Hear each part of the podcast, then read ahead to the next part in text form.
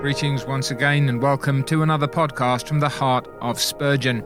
My name is Jeremy Walker. I'm your host as we work our way through these sermons that were preached and published by Charles Spurgeon during the course of his lifetime and afterwards, sermons which show the, the God given grace and gift that the man had for the holding up and the holding out of the Lord Jesus Christ. And that's why we appreciate him, that's why we're reading him this week, we've broken into the Metropolitan Tabernacle Pulpit, Volume 19, reading from Sermon 1088 to 1094, and it is 1094 which is our featured sermon for this week. So each week we choose one particular sermon which we think is representative of Spurgeon's output, uh, and uh, we're up to about 160 or so of those sermons so far, if you've been listening along. And that representative sermon is the subject of these weekly podcasts. Always and for all things is the sermon. Ephesians 5, verse 20, is the text.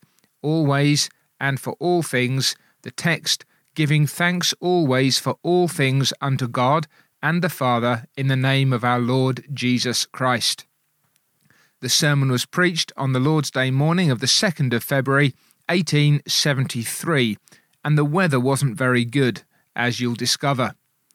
Spurgeon, as he tends to, is careful about where the text comes and what the text means.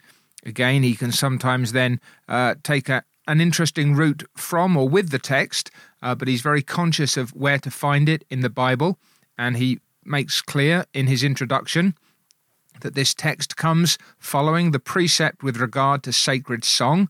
So the apostles touched upon the act of singing in public worship and now points out the essential part of it, which lies not in classic music and thrilling harmonies, but in the melody of the heart.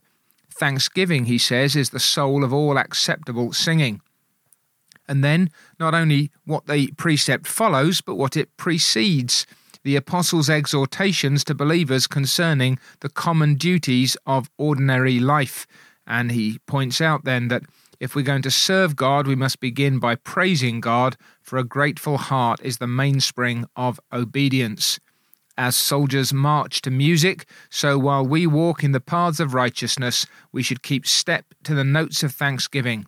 Larks sing as they mount, so should we magnify the Lord for his mercies while we are winging our way to heaven. And now, a note about the weather. My text is a very appropriate one for this cold morning when wind and snow conspire against our comfort. Let it peep up like the golden cup of the crocus out of the wintry waste. When the weather is unusually dull and dreary, we should resolve to set a stout heart against the pelting storm, and determine that if we shiver in body, we will at least be warm in heart. Our thanksgiving is not a swallow which is gone with the summer. The birds within our bosoms sing all the year round, and on such a morning as this, their song is doubly welcome. The fire of gratitude will help to warm us. Heap on the big logs of loving memories. No cold shall freeze the genial current of soul. Our praise shall flow on when brooks and rivers abound in chains of ice. Let us see which among us can best rejoice in the Lord in ill weathers. Really see uh, something of Spurgeon's background there, something of his love of nature. He's a, countryman at heart, it seems, and he uses these lovely images of the crocus, uh, that a little precursor of spring shooting up out of the, the snowy or icy ground, and then the, the swallow gone in the summer. Our thanksgiving is not like that, but the birds within our hearts sing all the year round. This lovely, uh, almost casual, natural imagery that he uses, and then the very homely illustration of heaping big logs of loving memories on the fire of gratitude. So, for Spurgeon, this is a pleasant duty that is prescribed. That will be his first point. Then he wants us to think of its spiritual prerequisites, what we need in our souls in order to be thanksgivers. Then he wants us to dwell upon the eminent excellencies of the duty or the privilege which is here described. And again, the uh, the balance of this sermon may not be perfect in terms of the proportion of those points, but Spurgeon's uh, natural skill, his a characteristic verve, helps to carry us along. First, then, he says, think of the pleasant duty both prescribed and described in this text. Think what it is giving thanks. We have sometimes been so overcome by the devout emotion of gratitude to God for His mercy that we could not help but weep. And strange it is that the same sluices which furnish vent for our sorrows also supply a channel for the overflow of our joys. We may weep to God's praise if we feel it to be most natural. This is a man, then, for whom this emotion of gratitude and the expression of it is, is something that, that hits him very, very deep in his soul. To go about irksome and laborious duty cheerfully is to thank God. To bear sickness and pain patiently because it's according to God's will is to thank God. To sympathize with suffering saints for love of Jesus is to bless God. And to love the cause of God and to defend it for Christ's sake is to thank God. His point is that there are many ways in which the obedient heart can discover the most acceptable method of giving thanks. Why, if we gave our God a thousand lives and could spend each one of these in a perpetual martyrdom, it were a small return for what God has bestowed upon us in Christ Jesus. But to give him thanks is the least we can do. And shall we be slack in that? he asks. He presses on. The work of thanksgiving does not belong to the man of large utterance, for he who can hardly put two words together can give thanks. Nor is it confined to the man of large possessions, for the woman who had but two mites, which make a farthing, gave substantial thanks. The smoking flax may give thanks that it's not quenched, and the bruised reed may give thanks that it's not broken. Even the dumb may give thanks, their countenance can smile a psalm, and the dying can give thanks, their placid brow beaming forth a hymn. It's, uh, again, really rooted in in reality and rooted also in the reality of God's word. Spurgeon knows how to put a finger in the text, a finger in the world, and to make sure that we're we're seeing what he sees through these eyes that have been opened to the truth as it is in Jesus. So that's the what, the giving thanks. But he also wants us to see the when. Uh, for the pith of the precept, he says, lies very much in the two alls in the text always for all things. We are then to give thanks always. When the fig tree blossoms and the fruit is in the vines, when the labour of the olive fails not, and the fields yield abundance of meat, then it is but natural to give thanks. When health enjoys life and wealth adorns it, who will not say, I thank God? But what about when we're under different circumstances? Well, someone might say, well, we can't always be praising God with our lips. Spurgeon's already uh, acknowledged that vocal thanksgiving is not essential. Perhaps the most doubtful form of praising God is that which is performed by the tongue, he says, and the most sure and truthful way of giving thanks is that which is found in the actions of common life. But we are to be always praising God under some shape or other. The heart is always to be full of gratitude. At all times of the day, at all times of life, we should give thanks. In youth, we should praise God for godly parents and early grace. In our midlife, we should give thanks for strength, for household joys, and experience of the divine loving kindness. And certainly in those maturer days, when the head, like the golden grain, bows down with ripeness, the aged saint should commence the employment of heaven and should be always giving thanks. Now he acknowledges it's easy for him to stand in the pulpit and speak to them in that way, but, he confesses, I have not always found it easy to practice the duty, and I confess it to my shame. When suffering extreme pain some time ago, a brother in Christ said to me, Have you thanked God for this? Can you imagine being told that? I think some of us would say that's bordering on the abuse, but a brother in Christ came to Spurgeon and asked him, Have you thanked God for this? I replied that I desired to be patient and would be thankful to recover. Ah, but, said he, in everything give thanks, not after it is over, but while you're still in it, and perhaps when you are enabled to give thanks for the severe pain, it will cease. And Spurgeon says, I believe that there was much force in that good advice. Can I then perhaps ask you, whatever circumstances you're in as you listen to this podcast, have you thanked God for what He has bestowed upon you? It may be that when you're enabled to give thanks for your present circumstances, if there is suffering in it, it will cease, for the lesson will be well learned. It is to praise God rightly, to, to bless Him in the dead of night, to bless Him with bleeding back, to bless Him with feet in the stocks, like Paul and Silas in the Philippian jail. Oh, then to feel that nothing in this life and nothing in death shall make us cease to bless the Lord while thought and being last. This is grace indeed. So we've had the what, giving thanks, the when, always. Now we come on to the wherefore or the why, giving thanks always for all things unto God. For all things. Dear friends, a Christian has infinite cause for gratitude. You can look down and give thanks because you're saved from hell. You can look to the right hand and give thanks because you're enriched with gracious gifts. You can look on the left hand and give thanks, shielded from deadly ills. You can look above you and give thanks, for heaven awaits you. And then there are these minor and temporary benefits for which we ought to give thanks. There ought not to be brought into the house a loaf of bread without thanksgiving, nor should we cast a coal upon the fire without gratitude. We eat like dogs if we sit down to our meals without devoutly blessing God. We live like serpents if we never rise to devout recognition of the Lord's kindness. We ought not to put on our garments without adoring God, or take them off to rest in our beds without praising Him. Each breath of air should inspire us with thanks, and the blood in our veins should circulate gratitude throughout our system.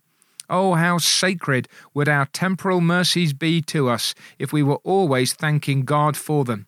Instead of that, says Spurgeon, we too often complain because we have not somewhat more. The worst of all, he goes on, is that sometimes the poorest are the most thankful.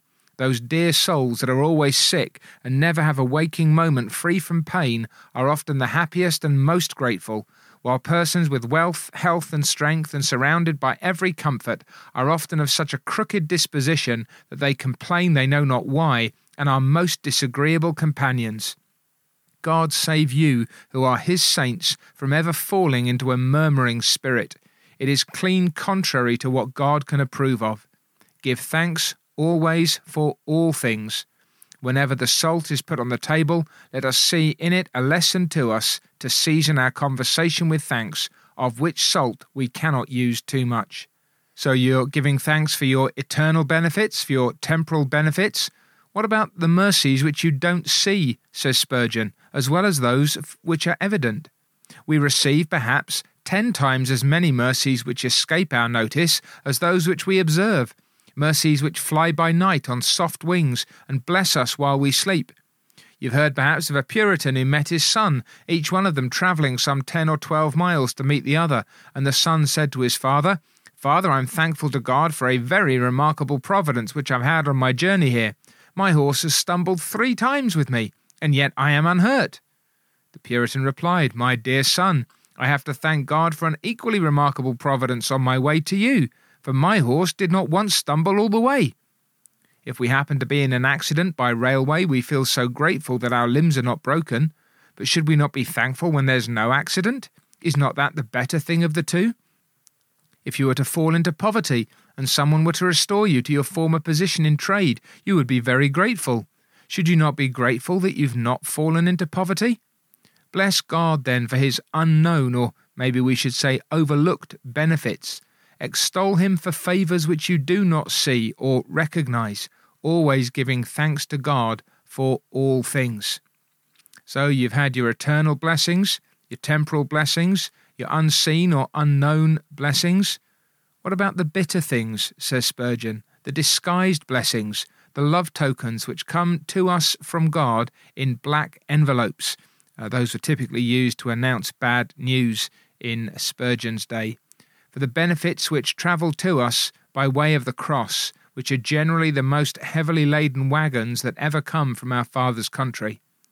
We are to give thanks for the dark things, the cutting things, the things which plague and vex us and disquiet our spirits, for these are among the all things for which we ought to praise and bless God.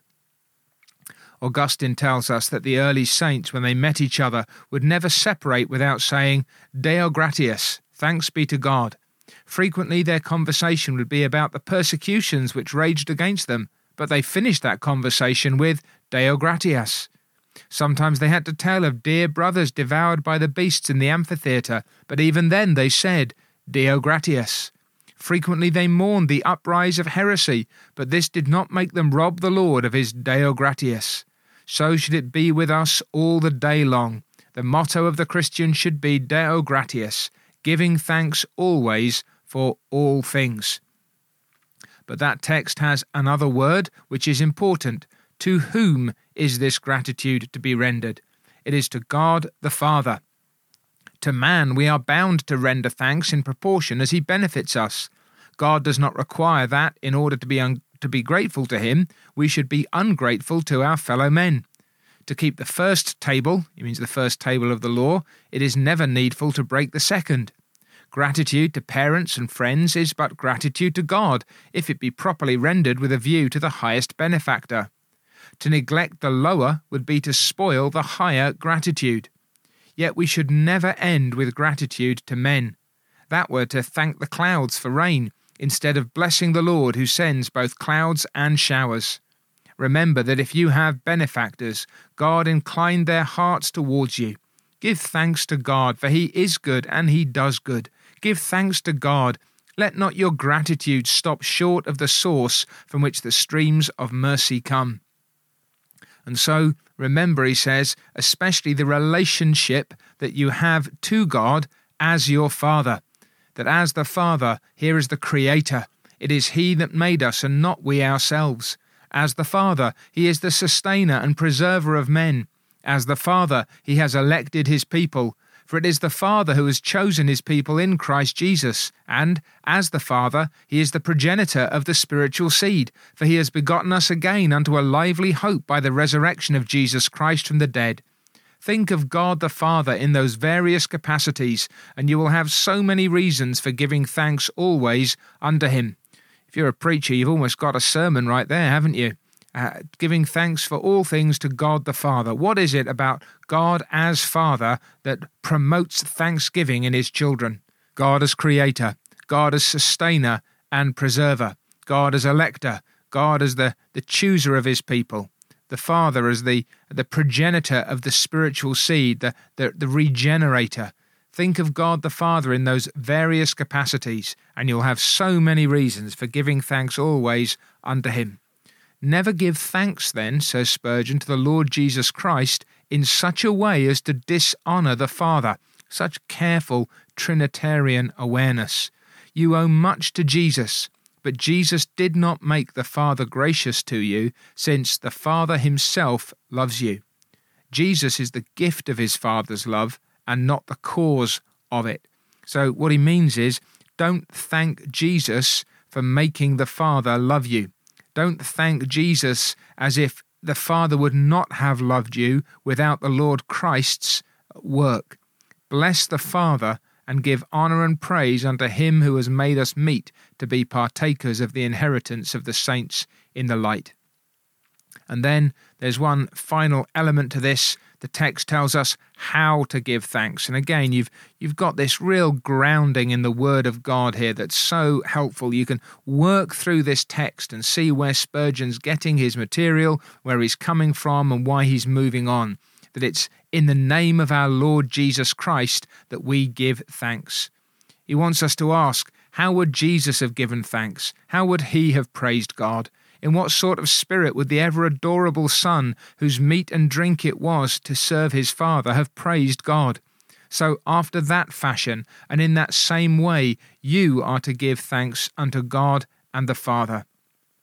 The day he will come, he, he points out, when we shall fulfill our text in the widest sense, in the day when we see the downfall of all wickedness, the overcoming of all sin, and the exaltation of all righteousness the fact that we're not there yet means that we may not be able to give thanks in the fullest sense now. Our eye sees the gigantic evil and does not see the overruling good, which, like a boundless sea, rolls over all. The dreadful mysteries of evil make us tremble as we think of them. But the day may come when, with the Lord Jesus, we may not only bless God for electing love, but may even say, I thank thee, O Father, Lord of heaven and earth, that thou hast hid these things from the wise and prudent. The day may come when even the darkest side of the divine decrees and the profoundest depths of the divine action shall cause us to adore with gratitude, and when even that which can least be understood in providence shall no longer be the subject of awestruck wonder, but of unspeakable delight.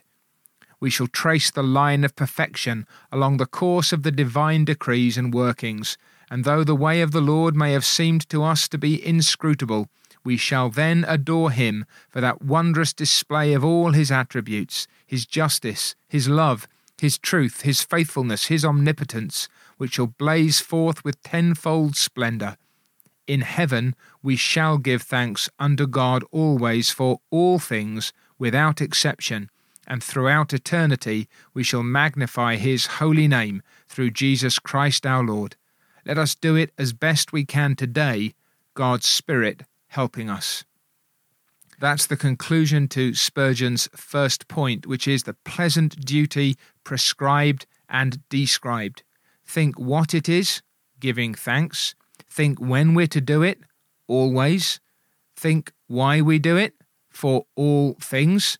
Think to whom we give it, to God as Father. And think how we give thanks, in the name of our Lord Jesus Christ now, says Spurgeon. And again, you've got the, the typical now condensation of material when uh, one earlier point is expanded and developed in the preaching. Now he really packs in the material in his second points. Briefly, let me speak to you upon the spiritual prerequisites necessary for the performance of this very pleasant work. In other words, what needs to have happened in our hearts for us to give thanks always in all things to God the Father in the name of the Lord Jesus Christ? Well, first you'll need a new heart. The old heart is an ungrateful one, and even if a man should try with an unrenewed nature to give thanks to God, it would be like the impossible supposition of the dead struggling to make themselves alive, which cannot be.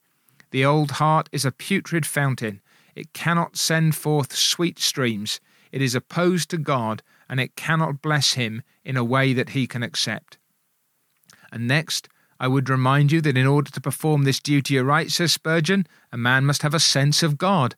To give thanks to God aright, a man must believe that there is a God. He must go further than that. He must feel that God is the author of the good things which he receives. And to give thanks always, he must advance yet further and believe that even in seeming evil, love is at work. So he challenges us answer the question Is God as real to you as your wife or child, as real as yourself? He must be so, and you must know him to be ever present with you, or else you will never continue praising him. Then you'll need a sense of complete reconciliation to God, of closeness to him. This we shall be sure of, whoever it may be, if he be reconciled to God by the death of God's dear Son, he will give thanks to God indeed and of a truth if nobody else does so, he will from this day forward sing, I will praise thee every day, now thine anger's turned away, comfortable thoughts arise from the bleeding sacrifice. Then you'll not give thanks to God through Christ, except you've accepted the mediator. All the thanks commanded in the text are to come up to God through Jesus Christ. So if we reject him, or if we associate him as mediator with somebody else, we have gone contrary to God's way and we cannot praise God. Virgins and saints and martyrs must never be made rivals to Jesus. Then, to praise God, even the Father, doesn't it strike you that we must feel the spirit of adoption? Who could praise a person as Father whom he does not recognize as Father? And then, to the fullest performance of this duty, there must be a subordination of ourselves to the will of God.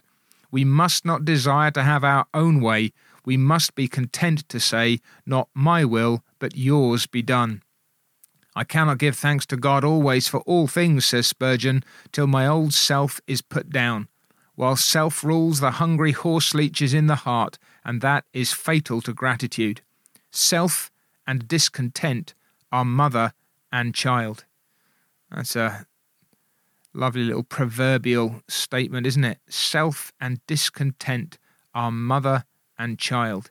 Just makes you stop and, and think and uh, ponder what's going on in your own soul. Then, says Spurgeon, I only want your attention a few minutes more while I speak upon the eminent excellencies of continually giving thanks to God, even the Father. And there again is that lovely naturalness as a preacher. he's aware of himself, aware of his surroundings, aware of his congregation, uh, aware of the influence of the Holy Spirit upon him. He knows that he's taken up quite a lot of time looking at the duty of thanksgiving. He's therefore condensed the second point, and he knows that the people might be thinking, "Oh, we've you know covered quite a lot of territory so far, and this is only the third point." And so he just gives them that little encouragement, that little assurance. It's not going to be long now, just a few minutes more, while I speak upon the eminent excellencies of continually giving thanks to God, even the Father. The first excellency, then, of this duty and privilege is that thanksgiving honours God. A thankful spirit glorifies the Most High. Whosoever offers praise glorifies me, says the Lord. We might have imagined that whether we grumbled or complained, it would make no difference to God. It would be of no consequence to any one of us what might be the opinion of a little community of ants about us, but God is infinitely more superior to us than we are to emmets. Uh, emmets there means these uh, transient life forms, the, the smallest elements. Yet he considers that our praising and blessing him renders glory to his name. So let us render it to him then, without stint, without holding back. There is no higher commendation for any course of action or for any virtue to a Christian man than to tell him that it will honour God. Will it dishonour God? He will shrink from it, though mines of gold should tempt him. Will it honour God? The believer rushes forward to it, through though floods and flames lie in his way. Then, obedience to our text will check us from sin. That is, it will hold us back from sin. Giving thanks always for all things. Very well, says Spurgeon. Then there are some places that we must not enter, for it would be blasphemous to be giving thanks there. There are some things which I must not do, for I could not give God thanks for them. Suppose I've ground down the poor. Can I give thanks to God for that? Suppose I get my living by an evil trade. Suppose every day my prosperity brings misery to others. To give thanks for the fruit of sin, says Spurgeon, were practically to blaspheme the thrice holy God. Oh no, if the Christian is always to give thanks, he must always be where he can give thanks. And if he's to give God thanks for all things, he must not touch that which he cannot give God thanks for. The logic is tight. I cannot grasp the fruit of covetousness, the gain of dishonesty, the profit of Sabbath breaking, the result of oppression. If I do, I have that for which I may weep and howl before God, but certainly not that for which I can give him thanks. Then, again, one of the truest excellencies of a spirit of perpetual thanksgiving is that it calms us when we're glad and it cheers us when we're sorrowful. This, says Spurgeon, is a double benefit it allays or, or takes away the feverish heat at the same time that it mitigates or takes the edge off the rigorous cold. If a man be rich and God has given him a thankful spirit, he cannot be too rich. If he will give thanks to God, he may be worth millions, and they will never hurt him. And on the other hand, if a man has learned to give thanks to God and he becomes poor, he cannot be too poor, he will be able to bear up under the severest penury. The rich man should learn to find God in all things. The poor man should learn to find all things in God. And there is not much difference when you come to the bottom of these two causes. One child of God will be as grateful and as happy, as blessed and as rejoicing as another, if he be but satisfied still to give God thanks. So, when you're into this spirit, it's not in the power of the enemy to injure the man of God when self is dethroned and the heart has learned to be resigned to the will of God. It's when we're nothing that we're everything, when we're weak that we are strong, when we've utterly become annihilated as to self and God is all in all, it's then that we are filled with all the fullness of God. May the Holy Ghost conduct us into this spirit of perpetual thankfulness. Then, one thing I'm sure of that the more we have of this, the more useful we shall assuredly become. Nothing has had a greater effect upon the minds of thoughtless men than the continued thankfulness of true Christians. There are sick beds which have been more fruitful in conversions than pulpits. Why? Because women confined to their chambers twenty years have shown a remarkable cheerfulness of spirit which has been the talk of the entire district and that's a testimony. What is this, they ask, which enables the Christian to give thanks always to God? Beloved, says Spurgeon, our crusty tempers and sour faces will never be evangelists. They may become messengers of Satan, but they will never become helpers of the gospel. To labour to make other people happy is one of the grand things a Christian should always try to do. In little things, we ought not to be everlastingly worrying, fidgeting, finding little difficulties, and spying out faults in others. I believe that to a faulty man everybody is faulty. But there are better people in the world than you have dreamed of, sir, and when you are better, you will find them out. If you were always grateful to God, you would thank Him that people are as good as they are. If you would be thankful when you meet even with bad people, thankful that they're not worse than they are, and try to get hold of the best points in them and not their worst points, you'd be much more likely to gain your purpose if your purpose is to glorify God by doing them good. If you want to catch flies, try honey. They'll be more readily caught with that than with vinegar, at least if they're human flies. Put into your speech love rather than bitterness, and you will prevail. There are times, acknowledges Spurgeon, when he must speak with all the sternness of an Elias or Elijah. There are proper seasons when there must be no holding back of the most terrible truth, but for all that, let the general current of your life, the natural outflow of your entire being, be a thankfulness to God which makes you loving towards men. I am sure in this way, when you come to speak of Jesus, you will get a more attentive ear and when you tell your experience, you will recommend the gospel by your own conversation. Beloved, the Lord give us ever more a thankful spirit, he's beginning to conclude. And when we talk to each other, let it not be our habit, as it is ordinarily with Englishmen, to complain of this and of that, but let us thank God and testify of his goodness. Let me tell you, Englishmen haven't changed much since Spurgeon was preaching.